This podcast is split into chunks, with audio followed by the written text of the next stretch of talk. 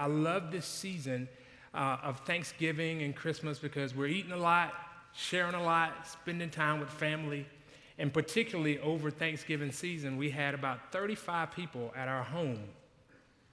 35 people at our home. My wife is still getting off the medication that she had. And man, we had a great time. All my sisters, I have three sisters and one brother, and they all came and they all have three kids each. And we had some people from here come, and man, we just all had a great time. We had red velvet cake, key lime cake, pineapple cake. We had every pound cake, every kind of cake you could imagine.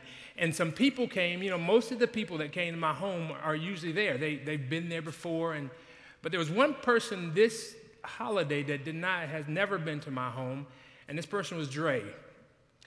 Dre is my sister in law's brother. And as he came into our house, I started seeing him kind of looking around and looking at the books and looking at our computer room and just looking at everything in our house. He was just, I guess he was just blown away by the books or, or something. And I said, Dre, what you looking at? He said, I'm just, just amazed by the number of Bibles, you know, that you have in your house and, you know, the religious material that you have in your house. Dre's a college student. And I said, Dre, has anybody ever shared with you about who Christ is and, and what the Bible's all about? He said, No, not really. I said, Dre, follow me. So we went out on the patio, and Dre and I sat down, and I start walking with him through the gospel. I said, Dre, have you ever heard this before? He said, Nobody's ever explained this to me. And on Thanksgiving Day, Dre gave his life to Christ. Amen. Amen. You can see he's a little bit of an introvert because he's like leaning off to the side like this. He's like, he's like, I love you, but I don't love you that much. But as I looked at that picture and I looked at that scenario and Dre giving his life to Christ there on Thanksgiving, I, I can't help but to wonder how many people have a false sense of their faith in Christ. How many people right here in this room have heard the gospel story but have never submitted their life to Jesus Christ? I am concerned. I'm concerned because there are people that have heard and have got a feeling on Sunday morning, but there was no life change, no transformation, nothing happened. They're still in the same situation. And so this morning, we're going to talk about in Matthew chapter 2 when the Magi actually meet Jesus face to face. So if you can turn in your Bibles to Matthew chapter 2, we're going to begin there. Matthew chapter 2, verses 1 through 12. And this is what it says. Now, after Jesus was born in Bethlehem of Judea in the days of Herod the king, Magi from the east arrived in Jerusalem, saying, Where is he who has been born king of the Jews? For we saw his star in the east and have come to worship him. When Herod the king heard this, he was troubled, and all Jerusalem with him, gathering together all the chief priests and the scribes of the people. He inquired of them where the Messiah was to be born. And they said to him, In Bethlehem of Judea, for this is what has been written by the prophet. And you, Bethlehem, land of Judea, are by no means least among the leaders of Judah, for out of you shall come forth a ruler who will shepherd my people Israel. Then Herod secretly called the Magi and determined from them the exact time of the star appeared. And he sent them to Bethlehem and said, Go and search carefully for the child. And when you have found him, report to me so that I too may come and worship him. After hearing the king, they went on their way, and the star, which they had seen in the east, went on before them until it came and stood over the place where the child was. When they saw the star, they rejoiced exceedingly with great joy. After coming into the house, they saw the child with Mary, his mother, and they fell to the ground and worshiped him. Then, opening their treasures, they presented to him gifts of gold, frankincense, and myrrh. And having been warned by God in a dream not to return to Herod, the Magi left for their own country by another way. As I look at that story and I read about the Magi and I read about who they were, why they came, what were they in search of, I, my heart began to jump because here are people, and, and you have to understand who the Magi are. The Magi are basically magicians or astrologers, people who have studied about the stars and they have read the scriptures and they have tried to understand things to come. And these men were not Jewish. These men were actually men from another land. The Bible says that there were men from the east, and it doesn't exactly say that there were three of the Magi. They say they presented three types of gifts. So we don't know how many of them actually came. These men were, I can just imagine the story. They were standing there and, you know, reading through the scriptures, and, and the Holy Scripture says there is a king to be born in Jerusalem. And so they start doing all the studying and looking at the stars, and one day a star appears, or some kind of uh, atmospheric condition appears, and they say, Man, this must be what they've been waiting for. And so, with that thought in mind, and with the history of uh, in mind, they grab gifts and they, they, they set out on a journey to see this king that was supposed to be born in Jerusalem. And now, what, what really concerns me is when they arrived in Jerusalem, no one knew about the birth of Jesus. No one knew the Savior was supposed to be born on that day, but these people who were not even Jews arrived there looking for the Messiah. And when they got there, they met with King Herod. King Herod was also proclaimed as the king of the Jews, but in this particular area, he came in, the Magi came in, they said, Hey, we're searching for the king, not you, King Herod, but we're searching for the actual king of the Jews who is to be born here. And, and Herod looked at that and he says, well, well, where is this at? You know, we've got to find where this king is at. And so as they searched the scriptures, they found out that he was supposed to be born in Bethlehem. And as I look at that story, I start thinking about man, we as a society are in search of a king. People are looking for answers, and sometimes they're finding it in the wrong places. Sometimes in the bottom of a bottle. Sometimes in worry, depression, they're trying to find relief from their pain, but Jesus is now coming to the earth to offer everything we need while we're here on this earth, including eternal life through salvation in Him. And I can almost imagine the temperature in heaven as Jesus is preparing to come, from there, come to the earth. And everybody is cheering him on and waiting for this, uh, this long coming king to come and save us from our sins. And there's got to be a joyous celebration. So these magi, they get together and they're coming and they arrive and saying, No one knows. And they send them to Bethlehem. So they get to Bethlehem. And here's where I want to rest our case today when they get to Bethlehem, what actually happens when a person meets Jesus for the first time? So look at the scriptures. Here we are. The Bible says in verse 10, it says, And when the star, when they saw the star, they rejoiced exceedingly with great joy. Now, there were two things that happened there. They rejoiced exceedingly, okay? Two things that happened. Number one, truth was revealed. Truth was revealed. And then number two, a treasure was discovered. A treasure was discovered. Truth revealed and a treasure discovered. Let me, let me explain that just a little bit. I don't know if you've ever had the privilege of searching for something your whole life or you have long had a, such, of a such a longing for something, now to stand face to face with it is such a joyous experience.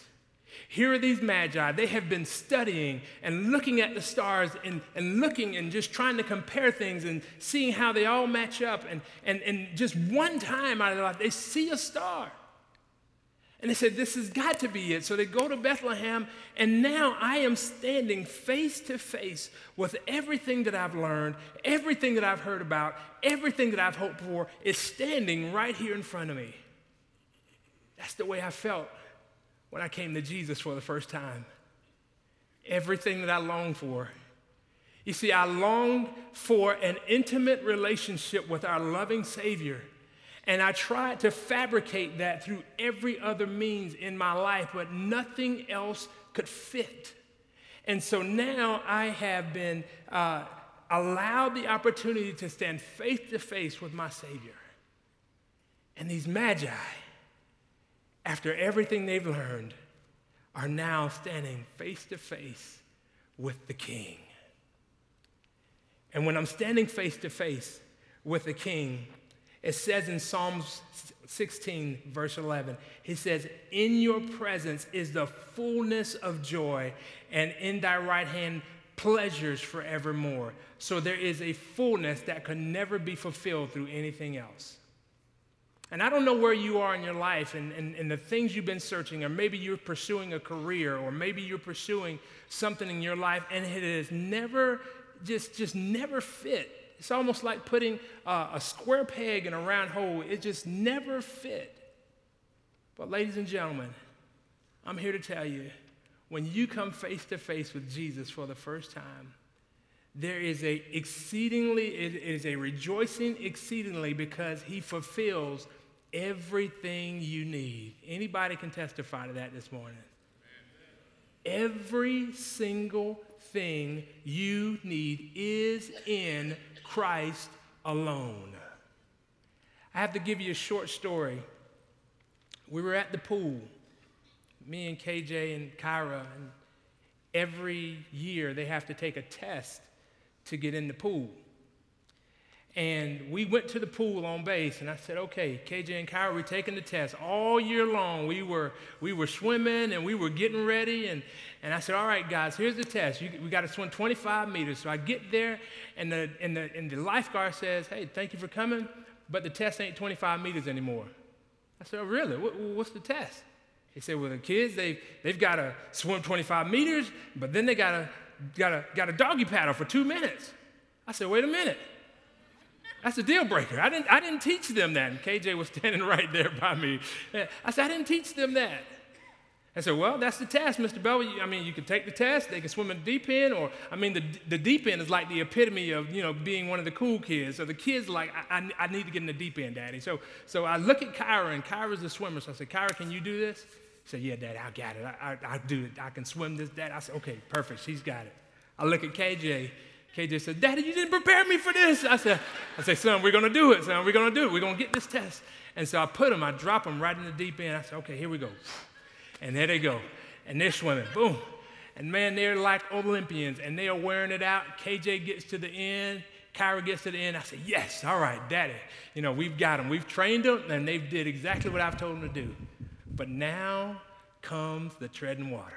It's all right said, KJ and Kyra, y'all go on in. I'm going to show you how to do it. And I showed them how to do it, and the lifeguard showed them how to do it. And so I got out and I said, All right, KJ, here we go. Kyra, here we go. And I stood at the end and I say, All right, begin. And so they start treading water. They start treading water. And after a while, and you ha- and I don't know if you have brothers and sisters, but KJ starts kicking Kyra while he's doing the. He's kicking me. He's kicking me. KJ goes down. Kyra keeps going, and she finishes. She gets her little bracelet. So I pulled them all both out and I said, hey, guys, both of y'all can't be here, you know, and one can't swim in the deep end and the other one can. So I said, hey, KJ, you've got to pass the test, buddy. He said, all right, Daddy, I'll do it. I'll do it, Daddy. I said, all right.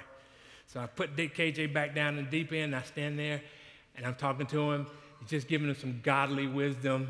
Joshua 1 9 says, Be strong in the Lord and the power. He said, Stop talking to me, Daddy. He went down. I had to pull him back out.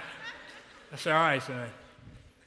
I pull him over to the side and I give him another pep talk. I said, buddy, we got to do this. We can't leave this pool without you making it. And so he said, all right, Dad, I'm going to do it.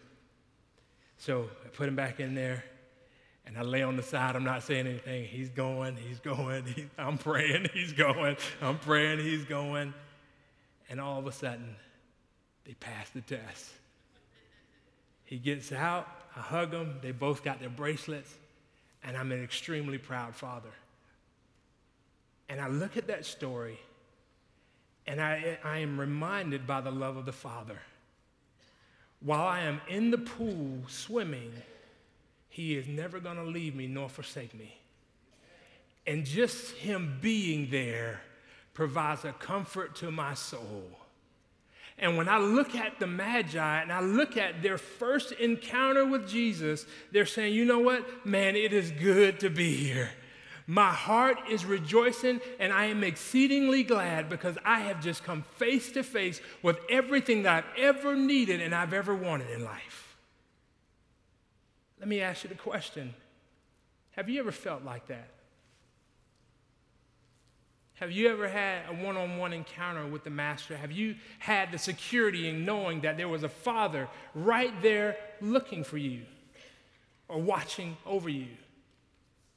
And if not, there's an invitation for you today. The second thing they did, they rejoiced exceedingly, but the next thing they did is that they fell down they fell down and worshiped. If you can look at verse 12, I'm sorry, verse 11, it says, And they came into the house and saw the child with Mary's mother, and they fell down and worshiped him. That falling down, uh, they have been, uh, they realize that now I am now in the presence of a king. This isn't someone that's my homeboy. This isn't my partner.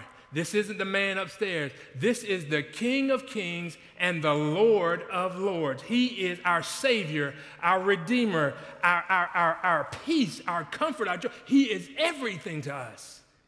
And when I lay down, or they, they fell down and went prostrate on the ground, they realized their position to the king. They said, I'm here and you're here. And in our relationship with Jesus Christ, we have to understand who he is and who we are. Our relationship with the King determines everything about where we go. Amen?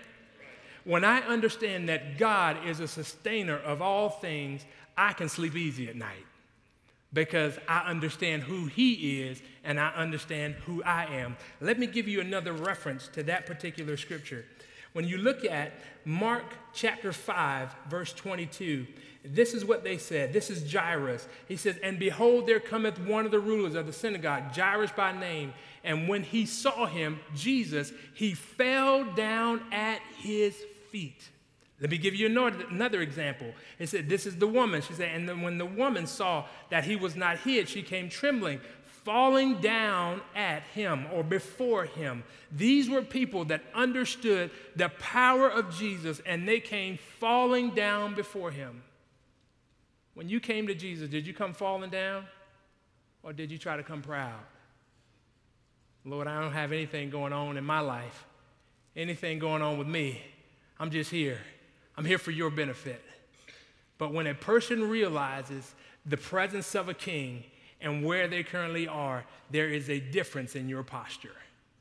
There's a difference because I want the king to know that I love you and I appreciate you. The third thing is number one, they rejoiced. Number two, they fell down. Number three, they worshiped.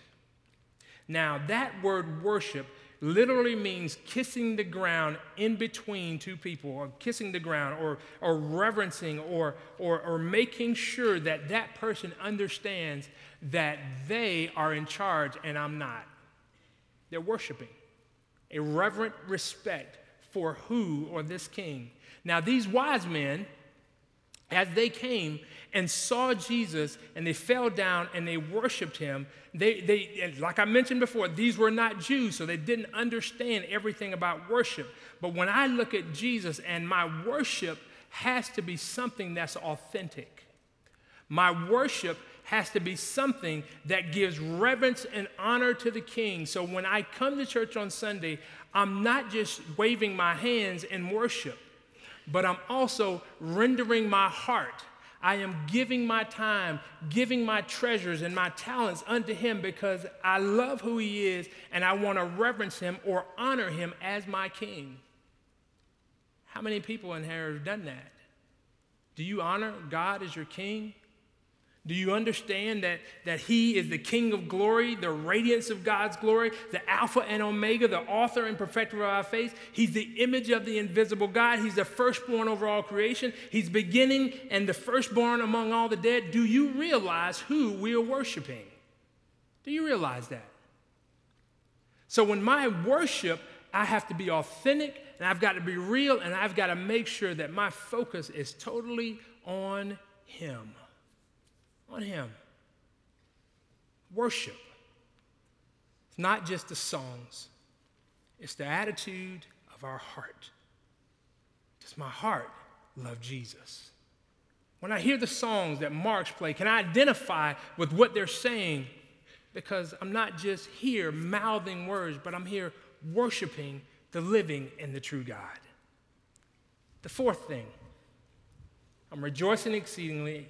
Fell down, they worshiped, and then the last thing is they opened their treasures and presented gifts. Now, I love this because here you have people these men prepared themselves to meet the king, and when they came in the presence of the king, they brought unto them gifts, and they presented those gifts as they were worshiping. And those gifts were all that they had. It doesn't matter when it talks about gold, frankincense, and myrrh, but when they brought those gifts, they brought gifts that were fitting for a king. And every Sunday that I come into this place, or every day that I live my life, I need to be presenting gifts unto a worthy king. If you look back in the Old Testament, you will read much about people who came or tried to give their offerings, and they were given like one-eyed lambs and broken, you know, lambs with broken legs and different things like that. They were not bringing God their best. But I want to challenge you this morning. Whenever I'm meeting with God, I'm trying to bring Him my best. And that's not just about what I have on, that is the attitude of my heart. God, I am bringing you my best because you are worthy. You are the king above all kings. Everything about you says, I'm grateful. Amen? And so when I talk about, and Garrett's going to talk about this tonight, and how we present our offerings to the Lord and how we give Him our all and our best. So as I think about and I wrap this story with the Magi, I want to ask the question Have you ever had a real encounter with Jesus?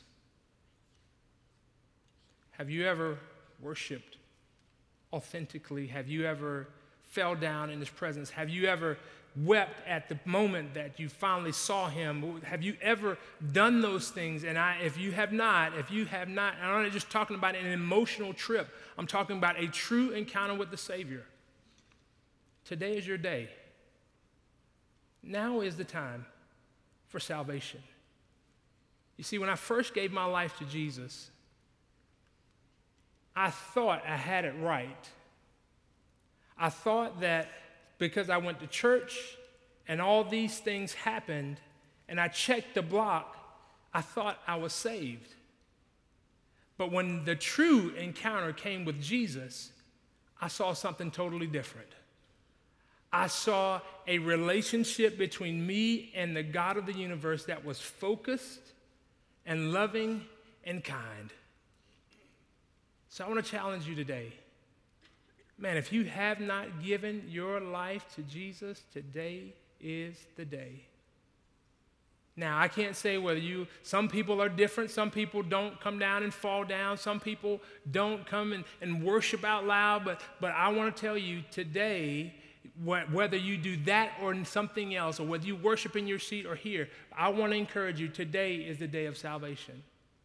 Give your life to Jesus. The Bible says the day that you hear his voice, don't harden your heart.